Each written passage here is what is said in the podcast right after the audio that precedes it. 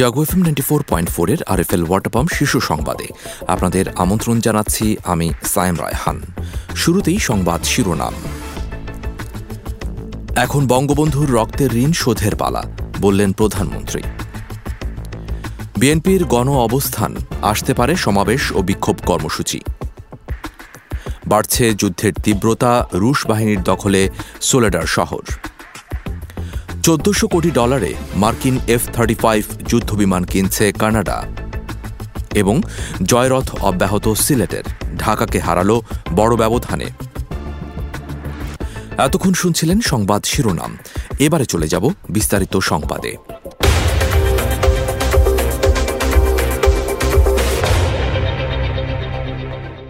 প্রধানমন্ত্রী শেখ হাসিনা বলেছেন, বঙ্গবন্ধু শেখ মুজিবুর রহমানের নিজের রক্ত দিয়ে বাঙালি জাতির ভালোবাসার ঋণ শোধ করেছিলেন। এখন তার রক্তের ঋণ শোধ করার পালা। দেশের মানুষকে উন্নত, সমৃদ্ধশালী করতে পারলেই সেই রক্তের ঋণ শোধ হবে। বঙ্গবন্ধুর স্বদেশ প্রত্যাবর্তন দিবস উপলক্ষে জাতীয় সংসদে আনা একটি সাধারণ প্রস্তাবের আলোচনায় অংশ নিয়ে প্রধানমন্ত্রী এসব কথা বলেন।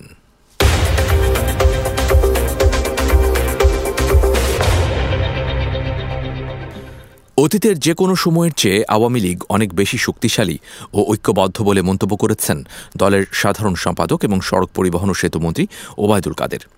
বঙ্গবন্ধুর স্বদেশ প্রত্যাবর্তন দিবস উপলক্ষে ধানমন্ডি বত্রিশ নম্বরে জাতির জনক বঙ্গবন্ধু শেখ মুজিবুর রহমানের প্রতিকৃতিতে শ্রদ্ধা জানানোর পর সাংবাদিকদের সঙ্গে আলাপকালে কথা বলেন তিনি।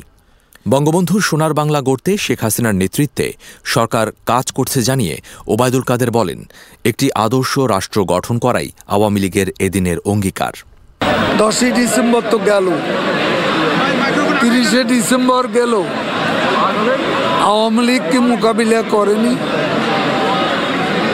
তো এখানে আজকে শেখ হাসিনার নেতৃত্ব আওয়ামী লীগ অতীতের যে কোনো সমস্যায় অনেক সংহত, অনেক ঐক্যবদ্ধ, অনেক শক্তিশালী। এবং আমরা যে কোনো ধরনের ষড়যন্ত্র, যে কোনো ধরনের আন্দোলনের নামে সহিংসতার সমুচিত জবাব দিতে প্রস্তুত। সারা দেশে বিভাগীয় শহরে গণ অবস্থান কর্মসূচি পালন করতে যাচ্ছে বিএনপি।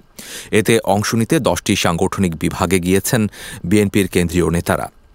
বুধবার সকাল দশটা থেকে দুপুর দুইটা পর্যন্ত চার ঘণ্টা এই কর্মসূচি পালন করা হবে। ঢাকায় নয়াপল্টনে বিএনপির কেন্দ্রীয় কার্যালয়ের সামনে পালন হবে এ কর্মসূচি। এছাড়া দেশের অন্য শহরেও হবে গণ অবস্থান কর্মসূচি। এবার কর্মসূচি থেকে ষোলোই ফেব্রুয়ারি দশ দফা দাবি আদায়ে দেশব্যাপী প্রতিবাদ সমাবেশ এবং পঁচিশ ফেব্রুয়ারি বিক্ষোভ সমাবেশের কর্মসূচি আসতে পারে। দলটির নির্ভরযোগ্য সূত্র বিষয়টি নিশ্চিত করেছে।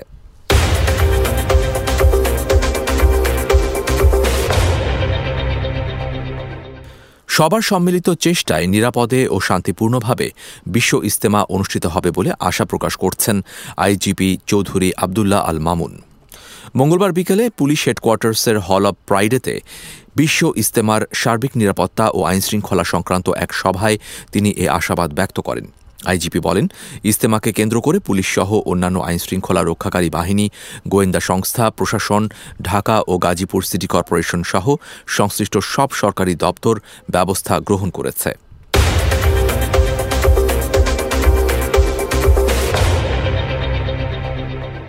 এবারে আন্তর্জাতিক প্রসঙ্গ। পূর্ব ইউক্রেনের দোনবাস অঞ্চলে তীব্র যুদ্ধের পর সোলেডার নামে একটি শহরের অধিকাংশেরই নিয়ন্ত্রণ নিয়েছে রাশিয়া। যুক্তরাজ্যের প্রতিরক্ষা মন্ত্রণালয় জানিয়েছে, এক মাস ধরেই এই শহরটির নিয়ন্ত্রণের জন্য লড়াই চলছিল। তবে গত চার দিনে রুশ বাহিনী ও তাদের সমর্থক ওয়াগনার গোষ্ঠীর যোদ্ধারা নতুন নতুন জায়গা দখল করেছে।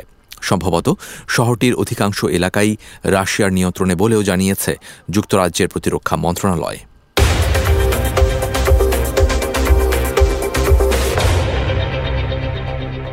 যুক্তরাষ্ট্র থেকে যুদ্ধবিমান কিনছে কানাডা। দেশ দুটির মধ্যে এ সম্পর্কিত একটি চুক্তি সম্পন্ন হয়েছে। চুক্তির আওতায় আটাশিটি এফ থার্টি ফাইভ যুদ্ধবিমান পাবে কানাডা। অটোয়া সরকারের পক্ষ থেকে এ তথ্য জানানো হয়েছে।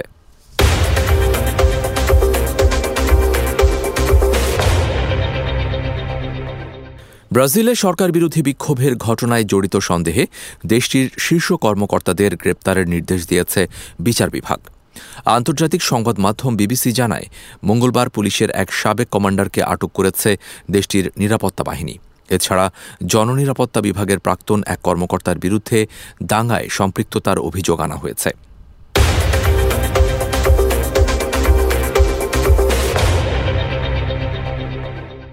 যুক্তরাষ্ট্রের ক্যালিফোর্নিয়ায় শীতকালীন ঝড়ে মৃতের সংখ্যা বেড়ে ষোলো জনে দাঁড়িয়েছে। আহত হয়েছেন অন্তত দুশো জন। এখনও বিদ্যুৎ বিচ্ছিন্ন প্রায় দুই লাখ ঘরবাড়ি ও ব্যবসা প্রতিষ্ঠান। অনেক জায়গায় দেখা দিয়েছে বন্যা। মঙ্গলবারও অঙ্গরাজ্যটির বিভিন্ন এলাকায় ভারী বৃষ্টিপাত ও ভূমিধসের পূর্বাভাস দিয়েছে আবহাওয়া অফিস।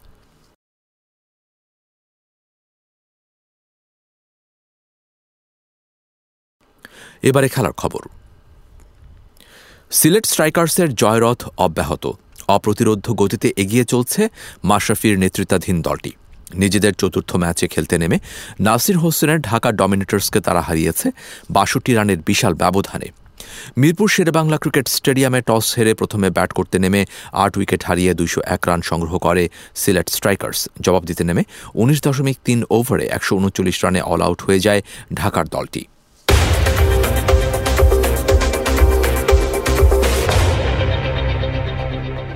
বিতর্ক পিছু ছাড়ছে না বাংলাদেশ প্রিমিয়ার লিগের, জানিয়ে বিব্রত বিসিবি। আগামীতে ডিআরএস ও অন্যান্য বিষয়গুলো নিয়ে আগে পরিকল্পনা করা হবে বলে জানিয়েছেন বিসিবি পরিচালক তানভীর আহমেদ টিটু।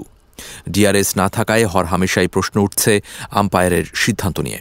প্রতিবাদ করতে দেখা গেছে ক্রিকেটারদের। এদিনও আম্পায়ারিং নিয়ে বিতর্কে বিপিএল। মঙ্গলবার বরিশাল ফরচুন ও রংপুর রাইডার্স ম্যাচে বিজয়ের আউট নিয়ে উঠেছে প্রশ্ন। বরিশাল ফ্র্যাঞ্চাইজির মালিকের প্রত্যাশা ভবিষ্যতে পুনরাবৃত্তি হবে না এমন ঘটনার।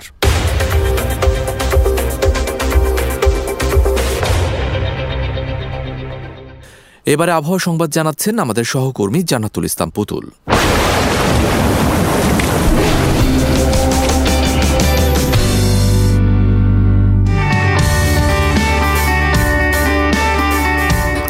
আপনাকে। জানিয়ে দিচ্ছি আজ সকাল নটা থেকে পরবর্তী চব্বিশ ঘণ্টার আবহাওয়ার পূর্বাভাস। পূর্বাভাসে বলা হয়েছে, অস্থায়ীভাবে আংশিক মেঘলা আকাশ সহ সারা দেশের আবহাওয়া শুষ্ক থাকতে পারে। সেই সাথে মধ্যরাত থেকে সকাল পর্যন্ত দেশের নদী অববাহিকায়, মাঝারি থেকে ঘন কুয়াশা এবং দেশের অন্যত্র হালকা থেকে মাঝারি ধরনের কুয়াশা পড়তে পারে। যশোর ও চুয়াডাঙ্গা জেলা সহ রাজশাহী ও রংপুর বিভাগের উপর দিয়ে মৃদু থেকে মাঝারি শৈত্যপ্রবাহ বয়ে যাচ্ছে এবং তা অব্যাহত থাকতে পারে। সারা দেশে রাতের তাপমাত্রা সামান্য হ্রাস পেতে পারে এবং দিনের তাপমাত্রা প্রায় অপরিবর্তিত থাকতে পারে। এছাড়া আজ ঢাকায় সর্বোচ্চ তাপমাত্রা রেকর্ড করা হয়েছে আঠাশ দশমিক দুই এবং সর্বনিম্ন তেরো দশমিক নয় ডিগ্রি সেলসিয়াস। সেই সাথে কুমিল্লায় সর্বোচ্চ তাপমাত্রা উনত্রিশ দশমিক পাঁচ এবং সর্বনিম্ন তেরো দশমিক চার ডিগ্রি সেলসিয়াস। আজ ঢাকায় সূর্যাস্ত হবে সন্ধ্যা পাঁচটা উনত্রিশ মিনিটে। এই ছিল আজকের আবহাওয়ার পূর্বাভাসে। ফিরে যাচ্ছি স্টুডিওতে। এতক্ষণ আবহাওয়া সংবাদ জানাচ্ছিলেন আমাদের সহকর্মী জান্নাতুল ইসলাম পুতুল। ধন্যবাদ আপনাকে। আরএফএল ওয়াটার পাম্প শীর্ষ সংবাদ এ পর্যন্তই। প্রতি মুহূর্তের সংবাদ, বিনোদন, খেলাধুলা ও লাইফস্টাইলের আপডেট জানতে ভিজিট করুন Jago News twenty four dot com শুভেচ্ছা সবাইকে।